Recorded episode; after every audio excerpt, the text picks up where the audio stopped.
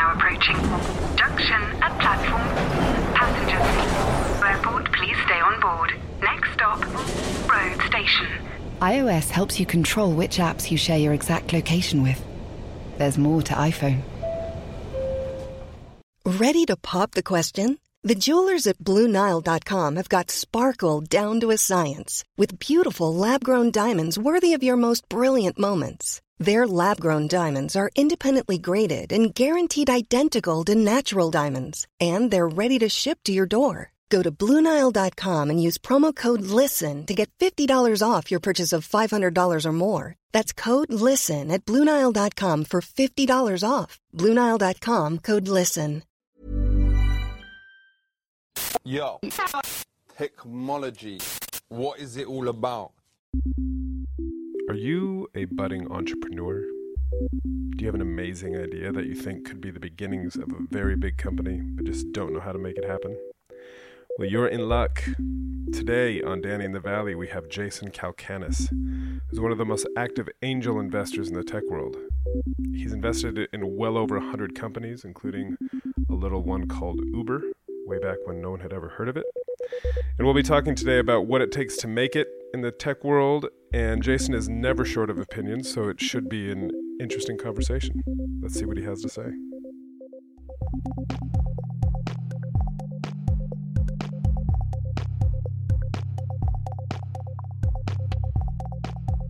How many companies have you invested? Are you invested in currently or have invested? in? 140, I think, is the latest count. We do 30 a year. So most of my investments, more than half, have come in the last two years. So the the the velocity is increasing. I think I'll wind up doing 30 this year, and then next year I'm going to try to target 50. So one a week. And can we talk about your biggest one? Sure.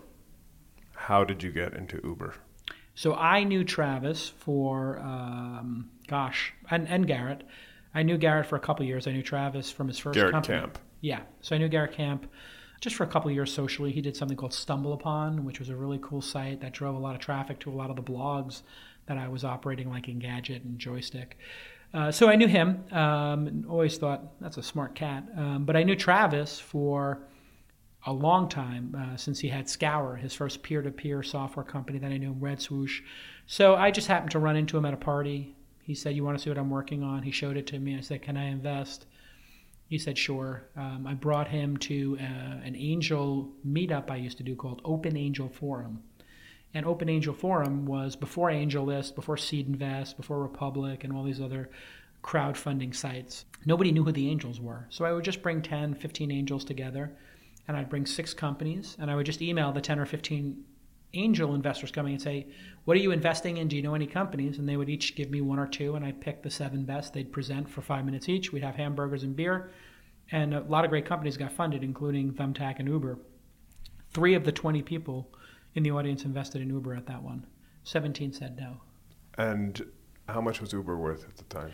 That round was about $4 million valuation. And Uber's now worth almost 70 billion. Suppose Yeah, if the, you I think what- the, the last round of financing was upward in the high 60s or 70 billion, something in that range. Um, if it was trading in the secondary market at 40, 50, I think uh, it would be selling like hotcakes, uh, probably at that valuation. I mean, you can look at the revenue which they started disclosing, and it's tremendous. So, and you put in 25 grand, is that right? Uh, yeah, I put in a small small bet. And this was via Sequoia Capital, correct? Can Well, Sequoia was my worked? LP. So Sequoia had said to a bunch of the Sequoia founders, "We'll give you some money. You invest it. We'll split the returns." To which we all said, "What's the catch?" And they said, "There's no catch." Wait, so So- they give you the money. They give us the money. You said we the- get to choose what we invested in. We can put our own money in too, but we're just going to give you free money because you're a CEO of a Sequoia company. We know you're smart because we've already invested in you. And the two early scouts were myself and a gentleman named Sam Altman, who now runs Y Combinator. And Sam and I both had what I would call moderately successful at best Sequoia backed companies, but we both turned out to be now, you know, the two most prolific probably sought after angel investors on the planet. And so Y Combinator is clearly the most sought after incubator, having been around for a long time. And I'm probably the most sought after angel, having established myself as the angel who can provide the most post investment uh, marketing and platform. So, So how did you get here? It'd be good to just get a bit of your backstory because you're Yeah, actually so from was, you're uh, from New York. Correct? I'm from New York. Grew up in Brooklyn. My dad's a bartender, owned a bar and a small restaurant cafe, and my mom a nurse. And I started fixing laser printers and being fascinated with online services in the 80s. Got into it more in the 90s. Discovered the internet while I was at college in 1988, 1989. Bitnet, ARPANET. It was pretty fascinating to me. And then um, eventually started a magazine called Cyber Surfer, which was about CD-ROMs. It failed. CD-ROMs. Yeah, because Wow. CD-ROMs were the Yeah. precursor to the internet. Yeah. Um, there was a company called Voyager in New York that was doing interactive experiences, and there was a, a magazine called Blender that came out on CD, and it was just all very interesting for me to watch a computer go from word processor and spreadsheet to oh my god we're watching videos we're hearing sounds we're playing games. It was just miraculous. And it was all delivered on cds but when i saw the internet i said holy cow this is going to be able to you don't need to have the cd you can just get the information. And that was just mind-blowing. And so i started silicon alley reporter which became 70 80 person company with 12 million dollars in revenue and was a print magazine about the internet sold that to dow jones did weblogs inc. which was a blogging platform that did engadget autoblog Joystiq. Mark cuban was our single investor. We sold that to aol for 30 million dollars 18 months after starting it. So i made my first big payday. And then uh, I started a company called Mahalo, which got very big but then failed. Pivoted to Inside.com, and in that interim time, Oh, I think I need to thank you because I'm on ins- Inside.com's newsletter yeah, company, Yep. and I'm on Inside SF. And through Inside SF, I found out about Hamilton tickets, and I got see Hamilton. thank you. Go to inside.com slash San Francisco. and if you're in London, you can go to inside.com slash London and pre-sign up for the London uh, Ah. newsletter. So our idea is we have 25 newsletters at Inside. We're adding one a week. We hope to get to 250 newsletters by verticals like artificial intelligence or companies like Apple uh, or Google and just cover unique verticals. Um, we have one for beer, inside.com slash beer for people who are in the beer industry. Inside beer. Inside beer for the beer industry. 40, 50% open rates on those emails, which is five times the industry average of, you know, 8, 9, 10%.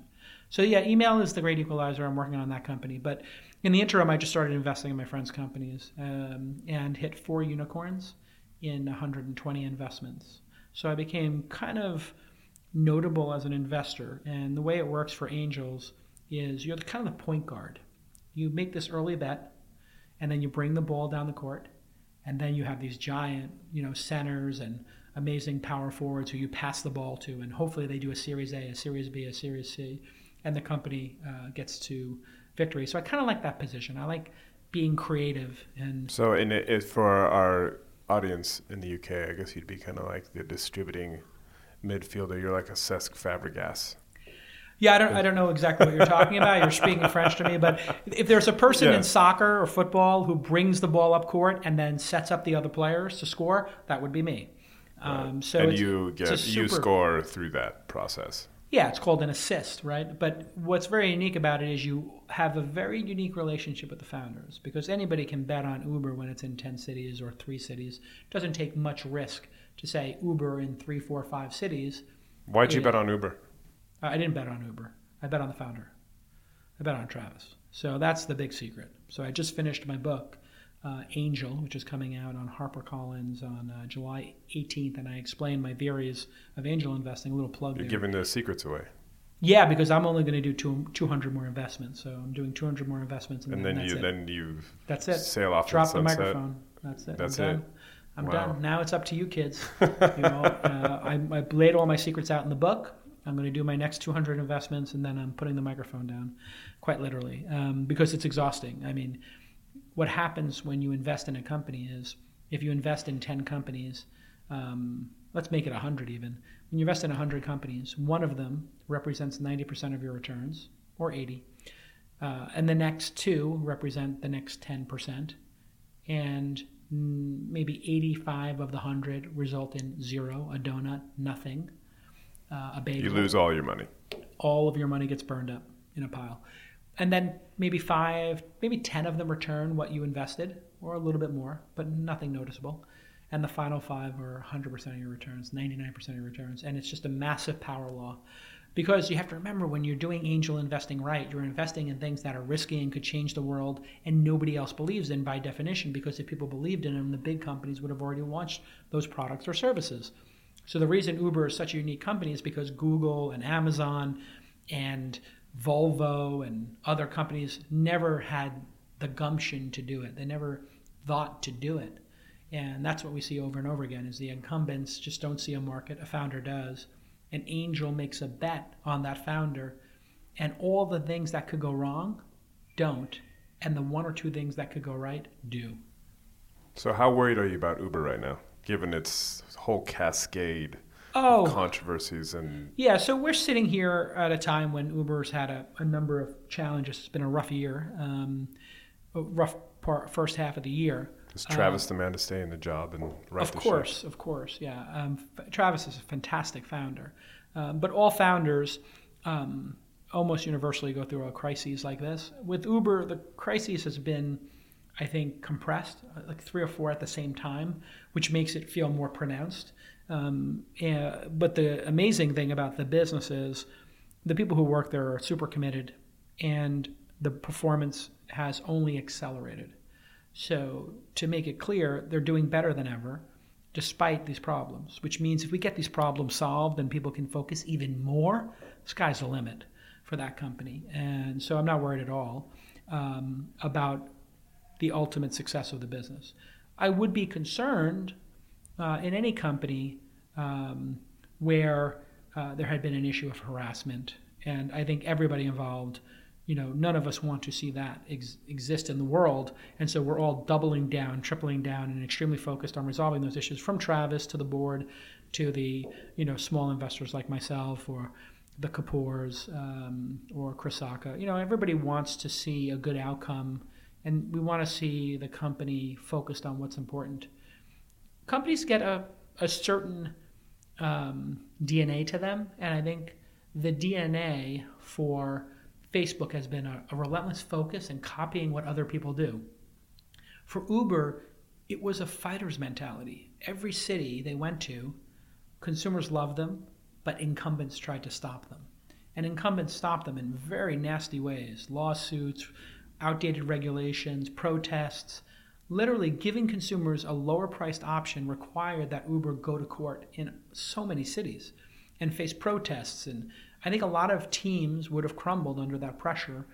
And Uber knew that fighting for more transportation options, cheaper transportation options, was a worthy fight, a great battle to fight. And they did that fight for all of us to benefit from. You know, and now we all benefit from here in San Francisco being able to travel anywhere, or New York, or London. You, or you can open up an app in almost any city in the world, major city, and get where you want to go and not get ripped off and not be discriminated against because of the color of your skin or your destination. When I grew up in Brooklyn, we would literally have to sit in the back of a taxi, get in an argument with the driver about going to Brooklyn, and they wouldn't take you. And you'd have to threaten them, I'm going to report you to the TLC. Um, and at night, they would roll the window down, put their off duty sign, and say, Where are you going? Say, I'm going to Brooklyn. They'd say, they just speed off. And they did many uh, studies, and very sadly, if you were an African American or Hispanic person in New York, you could not get a taxi. Um, now with Uber, you can't do that kind of discrimination, and you you have uh, a level of safety that's never existed, and because they're tracking every fare minute by minute, second by second, and where it is. So if the person were to do something nefarious, there's a track record. In cabs, you, you wouldn't have that. You would have anonymity, and in cabs, cab driver when you go to another city. I'm not saying this ever happened in London or Paris, um, but it seemed to have happened every time I was there. I got taken on a quite a roundabout and, and got a huge you bill. Get to, you get taken the long way. You get yeah. taken the long way, uh, and they're like, "This is faster." And like, it's faster, and it's three times as much. Thank you. what an amazing tour of the countryside, English countryside. Um, with, if, with Uber, if somebody tries those kind of shenanigans, you just hit reply and say, "This wasn't the most direct route," and they go, "You're right. We credit you back the difference." Like this is wonderful. Or you leave something in a cab. I, I, left my wallet in the cab the other day, got it back within five minutes. Like it's just amazing. So so many great things, but you know companies have challenges. As an investor, you have very little control. People have a bizarre belief that I can walk into the office at Uber or Thumbtack or Wealthfront and say my name at the front desk and that they would actually have my name in the directory. My name is not in the directory. My name's on the cap table, not in the directory. I, I don't get to come to any meetings. I don't have in, access to inside information. I do have the ear of the founder. I can talk to the founder. I talk to Travis on a regular basis. I talk to board members on a regular basis. And, you know, we, we talk about what needs to happen to resolve the issues, right? To stay focused. And that's really what's happening now. We also live in a time of, you know, people are upset in the world about a lot of different issues, and consumers have a massive voice. So when you make a mistake in the world, the entire Twitter sphere knows it. Everybody really reacts strongly to it. Everybody has a voice. So when somebody does something that's considered unfair in the world, or makes a comment that is inappropriate, you're going to pay a price. The outrage cycle is uh, extremely intense now. So making a mistake, you know, if you're one of the airlines that drags somebody off a flight, I guess that was United, like, oh my God, you know, when you make a mistake, it's, it's not just Everybody a little, knows. It it's not a little story on page six anymore. It's the front page. It's going to be investigated. So you have to really, uh, as a founder and as a company these days, really own your mistakes. People always should have owned their mistakes, but now with this level of scrutiny and the power that social media has and the power that individuals have, the power that video in everybody's pocket has, you have to really, really consider what you're doing. Yeah. Um, and you really have to take ownership and you have to make substantial, substantive, real change when you make a mistake. You cannot, there's no window dressing anymore. And you know what? It's, it's good for society. It, it's a little uncomfortable when somebody makes a mistake and people try to ruin their lives and you have this mob mentality. But more often than not, people make mistakes, there's outrage, and we process it as a culture a little bit faster. Um, so we're, we're processing things pretty quickly right now. And I think, you know, it's, it's going to take Uber a little bit of time, but I'm convinced, you know, when we get to the second half of this year, 2017, they'll have earned back people's trust through a series of very deliberate, very specific actions to really make the service and the corporate culture better. And listen, if they can build to the amount of revenue, the amount of rides, the, the quality of the service, the low wait times, if they can solve all those problems, they can solve these problems, internal cultural problems here or there. How much of that original 25K you get half You would that? get half if that was the amount, yeah. Yeah. So how much is that worth? Is that nine, eight Uh, no, figures uh, or nine, nine figures? figures. Low nine figures. so- Nine figures. Yeah, low nine figures. Yeah, yeah. I'm, I if Uber were to go public, uh, I would be worth a lot of money.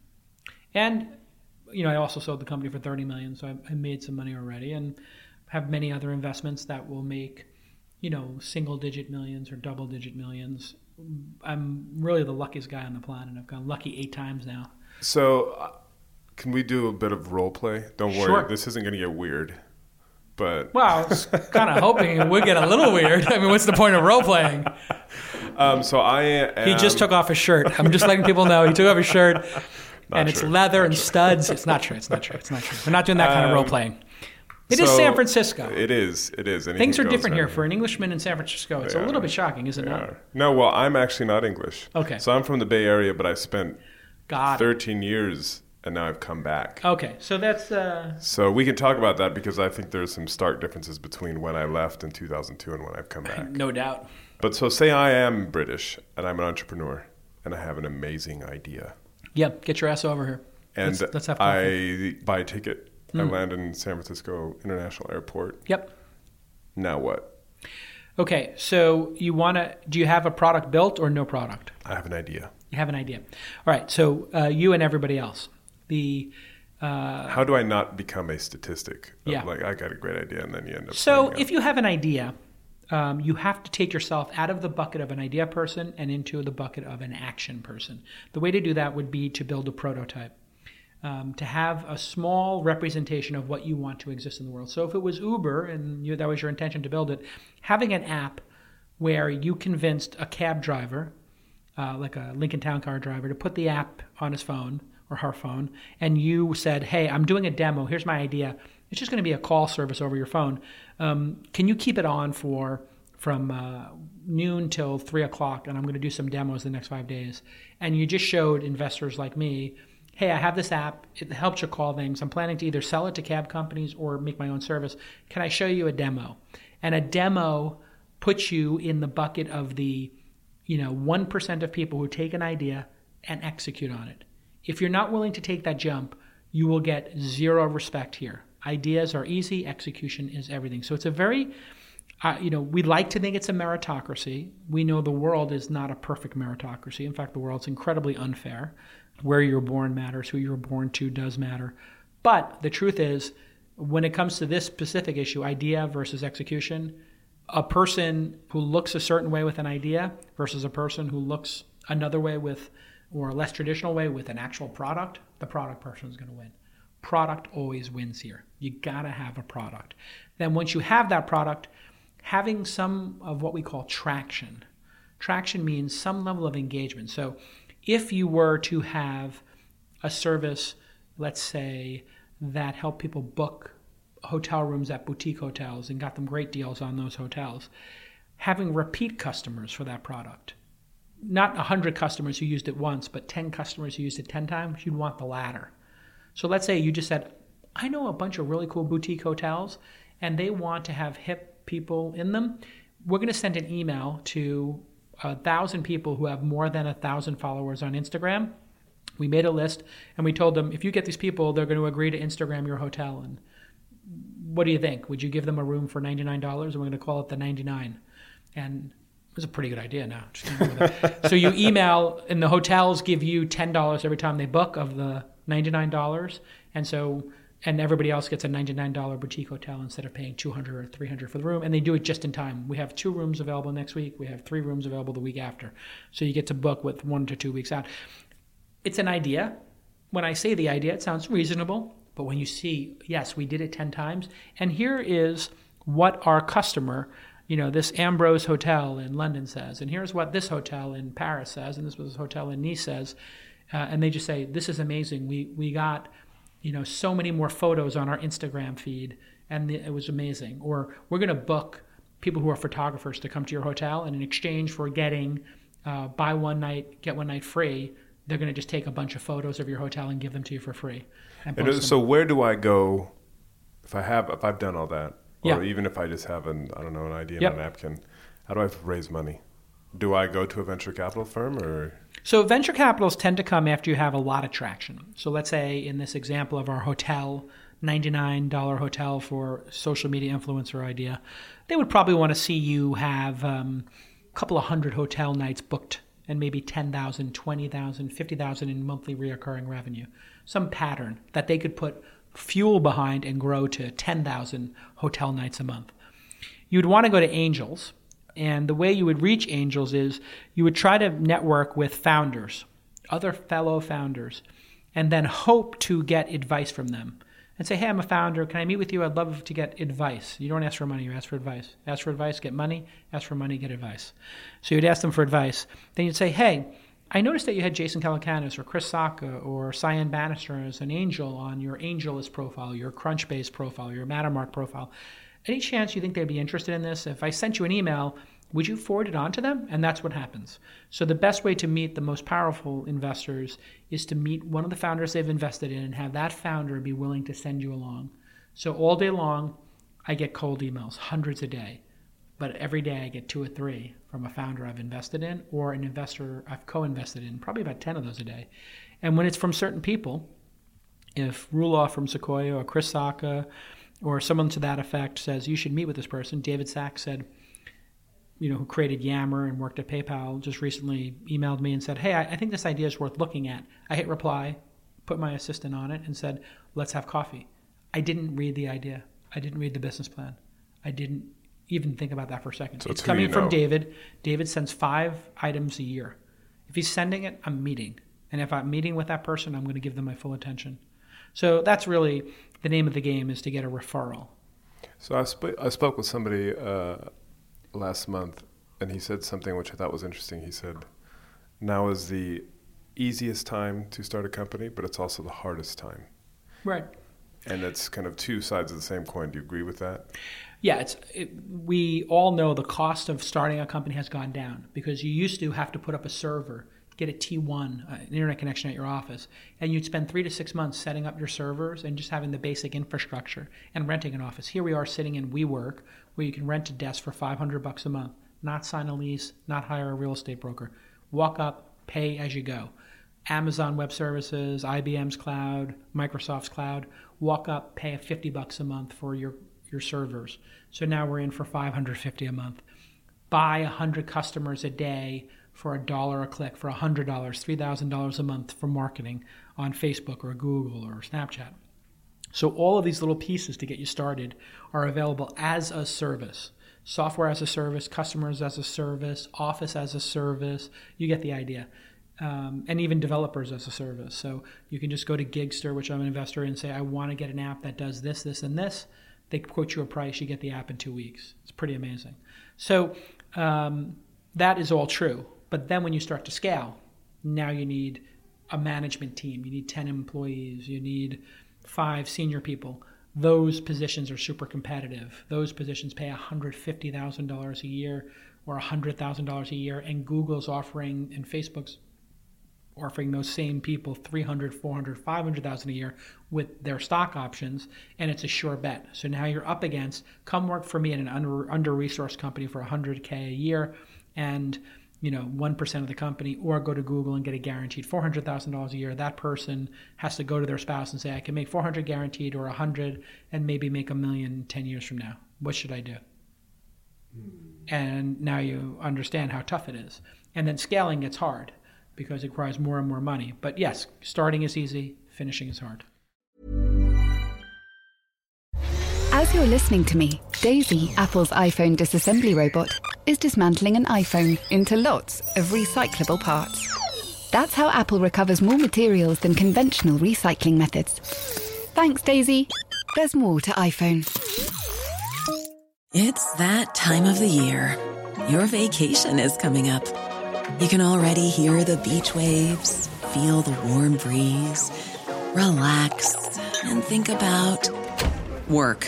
You really, really want it all to work out while you're away. Monday.com gives you and the team that peace of mind. When all work is on one platform and everyone's in sync, things just flow wherever you are. Tap the banner to go to Monday.com. There's never been a faster or easier way to start your weight loss journey than with plush PlushCare. PlushCare accepts most insurance plans and gives you online access to board-certified physicians who can prescribe FDA-approved weight loss medications like Wegovy and Zepbound for those who qualify. Take charge of your health and speak with a board-certified physician about a weight loss plan that's right for you. Get started today at plushcare.com slash weight loss. That's plushcare.com slash weight loss. plushcare.com slash weight loss. We have we're in an era now where you have Facebook, which has almost two billion Mm-hmm. people logging on each month. You have Yep. Google, which has a near monopoly on search advertising. Yep. Are the tech giants too big and powerful? Are we have we got that to that point? Yeah, they're they're monopolies disguised as not monopolies. So what these monopolistic uh, companies do is they build they have a two pronged strategy to not looking like a monopoly, and it works here in the United States where we've bought and sold um, the um, different uh, agencies that would you know be like the EU's agency for looking at antitrust. The way you buy and sell those agencies is by infecting them with employees. So you've seen many Googlers go work in the Obama administration, and you've seen uh, obviously just an amazing amount of support for Hillary and Obama from tech companies giving very very large checks. I've been invited to lunch with these candidates, thirty-five thousand dollar lunches you know, 50 times maybe. I've been invited to have lunch and barbecue at Obama's house with 10 people for 35k each. Like, and it was all tech people, right? Did you go? Of course not. If I'm going to invest thirty-five thousand dollars in something, it's a startup. I- Not- I'm not, not- really. not I hate politics. Not Not, a- a barbecue with Obama. All due respect, I would go to a barbecue with Obama. I would love to go to a barbecue. I'd love to interview him for my podcast. I would never pay to do that. Um, I, I really just hate the fact that I can. The fact that I can afford to pay for access makes me feel incredibly smarmy, and I just don't like it. Um, I would like to get there on my merit. Um, as naive as that is. So there's that part, which every industry has done.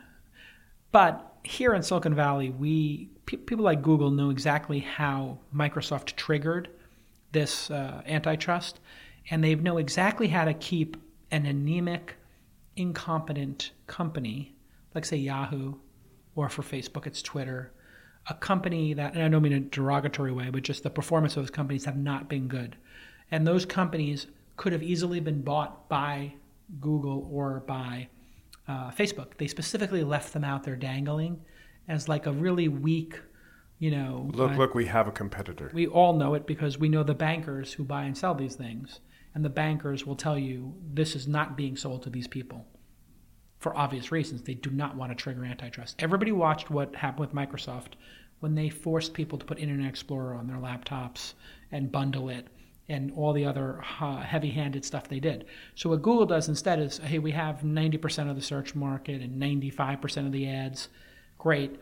Let's not make it look like we do. Let's have Google Chrome as a moat. Let's have Android as a moat. Let's put our services at the top of Google search results. So they put their Yelp competitor, they put their lyrics competitor, they put their sports competitor, their finance competitor ahead of the Wall Street Journal or ahead of Yelp or ahead of Zagat. They wound up buying Zagat. Um, and we put that content ahead of it. And the regulars say, well, wait a second, I'm looking at it, and you have your local search results at the top. And Google says, that's not a search result. They said, but I searched for this cafe and it came up first. They say, oh, no, no, you don't understand. That's not a search result. I said, but I went to Google, I searched. They say, no, no, that's a one box. That's a that's a featured snippet. Oh, one box. We move the search results down the page. The first organic search result's the same. It's 600 pixels down the page, and things that are down the page get 5% as many clicks. And then Google said, oh no, Android's open source. Anybody can fork Android. But if you want to get the updates from Google, you have to include Chrome. You have to include YouTube. You got to include the calendar. You got to include Google authentication. Things they knew would make it impossible to not use Google because people would have to turn those defaults off. And they even did really clever things like when you turn on your browser, it asks you, would you like Google search to be your default. to be your default? So they're asking you, after they have a monopolistic position, if you would want to use an inferior search product.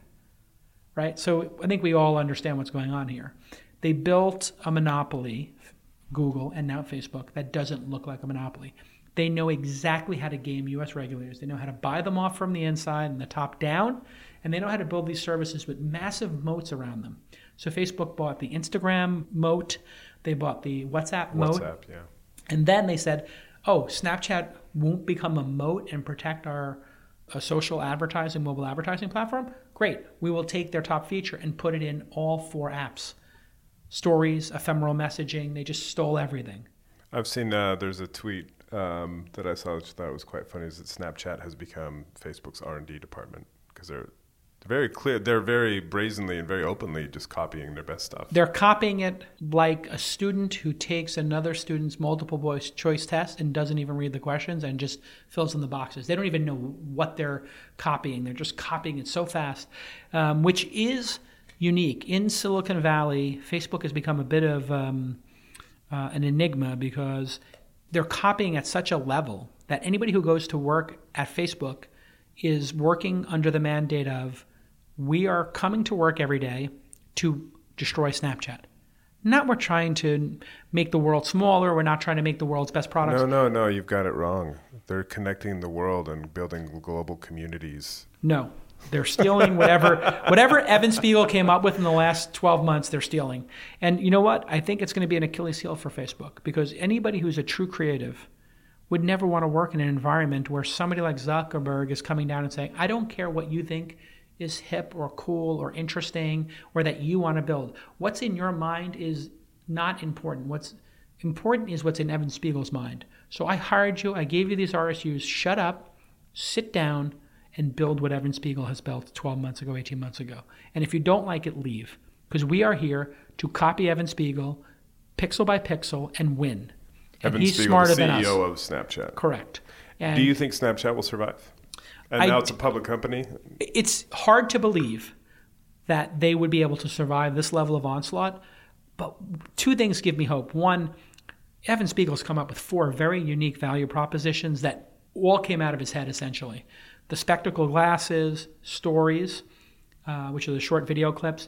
The lenses on top of those stories, augmented reality essentially, making you into a kitten face, rainbow puke, whatever, and then ephemeral messages. So these are four very unique, interesting features that now, of course, Facebook has copied and put into every product. Well, they didn't copy spectacles yet, but they did talk about AR lenses already, so they're well on their way. So if he can come up with those four in five years of Snapchat's existence, that's one every 12 months or so, I think he's going to come up with four more. And also, the thing that gives me hope is not just that Evan Spiegel is such a unique creative force in the world. I believe that now that they're the underdog, the young people in the world can see and have made kind of a joke about Facebook ceiling. So it's become kind of a meme, right? People are putting stories on everything. So on Twitter, you'll see people put stories on a box of cereal. They'll put stories, you know, on a moleskin. They're like, moleskin, you know, your new pad with stories, like as if stories needs to be part of every product in the world. So young people are smart, cynical, and they vote with their attention. And I think it's reinforcing to young people who love Snapchat that Facebook is an you know unethical company and a company that you don't want to be involved with. And it's your parents' company. It's a big corporate culture. Stay away. Instagram has pretty good cover as being a hip product. So Instagram's kind of challenging, but I do think Snap will survive.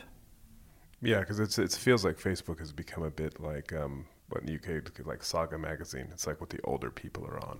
All the young people will be on it. The young people, however, will not. The young people will stay on Facebook because they have to. It's like being on the phone book or having a phone connection, having a phone number. But they won't share their most intimate moments. They won't share the majority of their moments. They'll they'll share a graduation picture, but they're not going to share the graduation party. And you mentioned earlier Twitter. Yeah. You had an opportunity to invest in Twitter back in the day. I did it up. Why didn't you invest? And I just now, thought it and would- now here it is. Yeah. Do you think it can be fixed? It's a bit of a disaster. Oh, yeah, it can totally be fixed. Um, you But know, first go. Why? So you you were there. I met the, you know, I knew Evan from Blogger days and Ev Biz, Williams, Ev Williams and, and Biz Stone. And when they showed it to me, I just thought, my God, this is so simplistic. You're taking a blog post and removing the post. So it's just the subject line. So every idiot who has something to say but can't write is going to say it. Did you realize this is going to be a cacophony of idiots? Which, to a certain extent, it has become a cacophony of idiots with a layer of brilliant people emerging who have mastered 140 characters as a communication medium, and it's become the default uh, platform for breaking news. And so it is a wonderful And our president. and now the president. It is a wonderful hot mess. The CEOs, you know, involved halftime. I love Jack. I think he's a smart cat, but you know he can only do so much as a halftime CEO. The product, you know, refuses to copy. We talked before about Facebook copying Snapchat. They refuse to copy anything. They refuse to add new features to the product. So there's no new features, and the best features that have ever been made were features that users came up with. Retweets were done by users. Hashtags were done by users. So uh, a lot of the best features were things that users came up with. Even photos were not part of the original plan. People had to make their own photo. TwitPic was like the original photo sharing for Twitter. So I think they need to give it back to the developers. I think they need a CEO who's willing to maybe you know be a little more expansive. And I do think that if they had uh, the ability to share revenue with people, that would be what I would do in my first day as CEO. I'd say anybody with a verified account can have their tweets sponsored. If your tweets are sponsored, when you tweet on the bottom, it will put an ad unit. That ad unit, you get 70% of the revenue, you get 30. So every tweet you do has an ad unit. If you see an ad you don't like, you can say no more of that ad on my unit. So if somebody did a an ad for coffee and you just don't like Starbucks, you could say no more Starbucks and it would give you Peet's coffee. But anybody could be sponsored, anybody could make money. So a professional class of people could start to make a hundred to a thousand dollars a month tweeting. If that happened, people would start investing in the platform. Trump would make tons of money. Exactly, and he would have to turn it off. Um, and then No, no, he just put it in a blind trust. put it in a blind trust son. that he would control. Um, that, his, that his son would control while he's meeting with Kim Jong Un. Exactly. Uh, but it would be very interesting, I think. That's a very interesting aside. You notice Trump is still using his personal account. The reason he's using his personal account is because every Twitter follower you get is worth a dollar, at least. Maybe two. What do you mean? Um, if you were to build a million person following, you could monetize that through e commerce, advertising, directing people to product. In other words, if you had a million followers, uh, I would offer you five thousand dollars to do a tweet for me if I was, you know, Casper mattresses or a book coming out or a television show. I regularly get offered with a quarter million followers five or ten thousand dollars to tweet about stuff. Uh, so that opportunity would be there uh, if you could build that audience. So he's specifically not using POTUS, which goes back to the next president, because he doesn't want to build the follower account there. He wants to build the follower account on Donald Trump, Donald J. Trump, Real, Donald, real Donald Trump. Real Donald. Trump. And so that is a clear violation. He's monetizing the presidency. And the fact that he's doing that should be investigated. I just don't think people are savvy enough to realize that there Well, is it's a only a crime, effect. right? Unless if he's actually if he's actually taking people up on those No, offers. he's acquiring an asset based off the backs of the American Right. people. So I would argue that other people to acquire that asset, you shouldn't be allowed to do that. It would be, you know, it would be like him putting the Trump.com logo on the front of the White House. He's basically using the platform to build an asset that he can deploy later. So he may not be building that brand now. Uh, he might be not exploiting that brand now, but certainly he will exploit it later. So if he turned off that account and got rid of the followers that he gained as president, sure, I would think that would be reasonable. But if he keeps those followers after the presidency, uh, which certainly he will, um, yeah, that would feel to me like he was stealing from the American people. So I lived here. I grew up in San Jose. I lived in San Francisco, and then I left 15 years ago. And I was covering Silicon Valley, then the first Yeah. dot com boom. Now, 15 years later, I come back, and it's it's the kind of the bubble is bigger. Are we in a bubble? No, uh, what you experienced back then was people understood the potential of the internet, but the potential had not been realized yet. no one could deliver on their promises. Nobody could deliver on it because we just didn't have broadband, we didn't have credit cards on the internet, and we didn't have this infrastructure we talked about earlier. Now, um, if you look at the the top private companies like uh, previously Snap, but Uber, Airbnb, uh, and some of the other ones, you know, they're really printing money. They they have just money printing machines, and they are global companies operating in hundreds of cities, and eventually they'll be in thousands. And this is before they even go public. So by the time a company goes public, most of the growth has happened.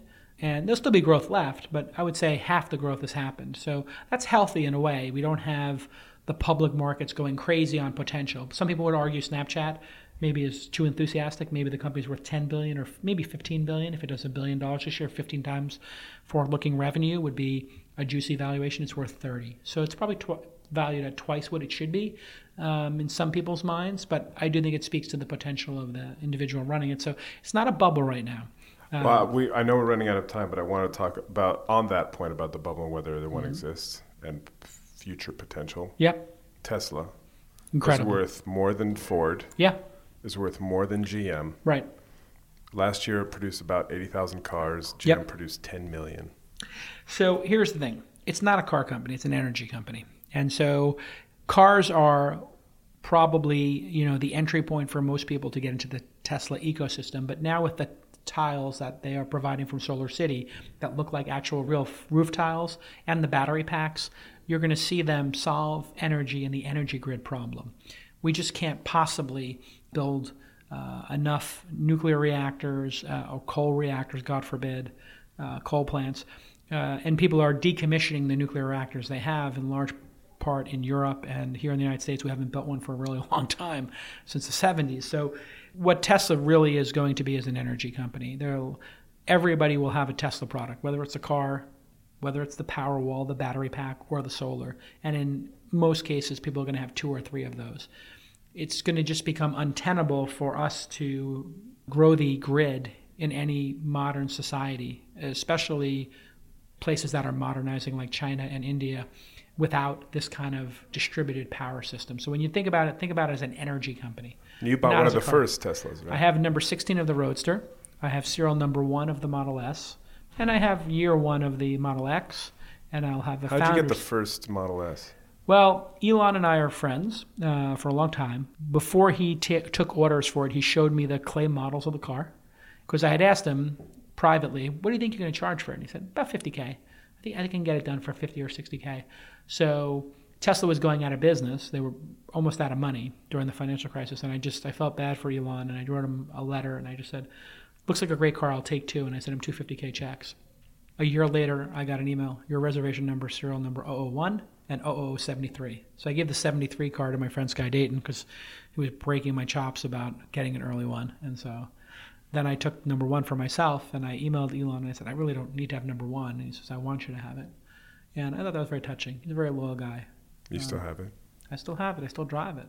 But it's got 25,000 miles on it. So I have to. Now that Tesla's so successful, it's kind of like owning the first Ferrari. You have like the iPhone, yeah, like the iPhone 1. Yeah, I have to. I'm going to give it to a museum. I want to give it to like the Smithsonian or something. I'm in the market for a car if you're just kind of trying to get You could take. Tesla number one. No, I just feel like an idiot driving it. If the thing crashes, I'm going to be feeling. I'm going to be crestfallen. Thank you very much. I appreciate you taking the time. Uh, it's been great. And uh, if you are an entrepreneur in London and you're here for one coffee, jason at calacanis.com. First Right. name at last name. Thanks very much. Cheers. So that's it. Thank you for listening to another episode of Danny in the Valley. I'd like to thank Jason Calacanis. It was an experience. And uh, if you like what you're hearing, please take a moment and go to iTunes to give a rating and review. It does help the cause. Or you can read me every Sunday in the newspaper.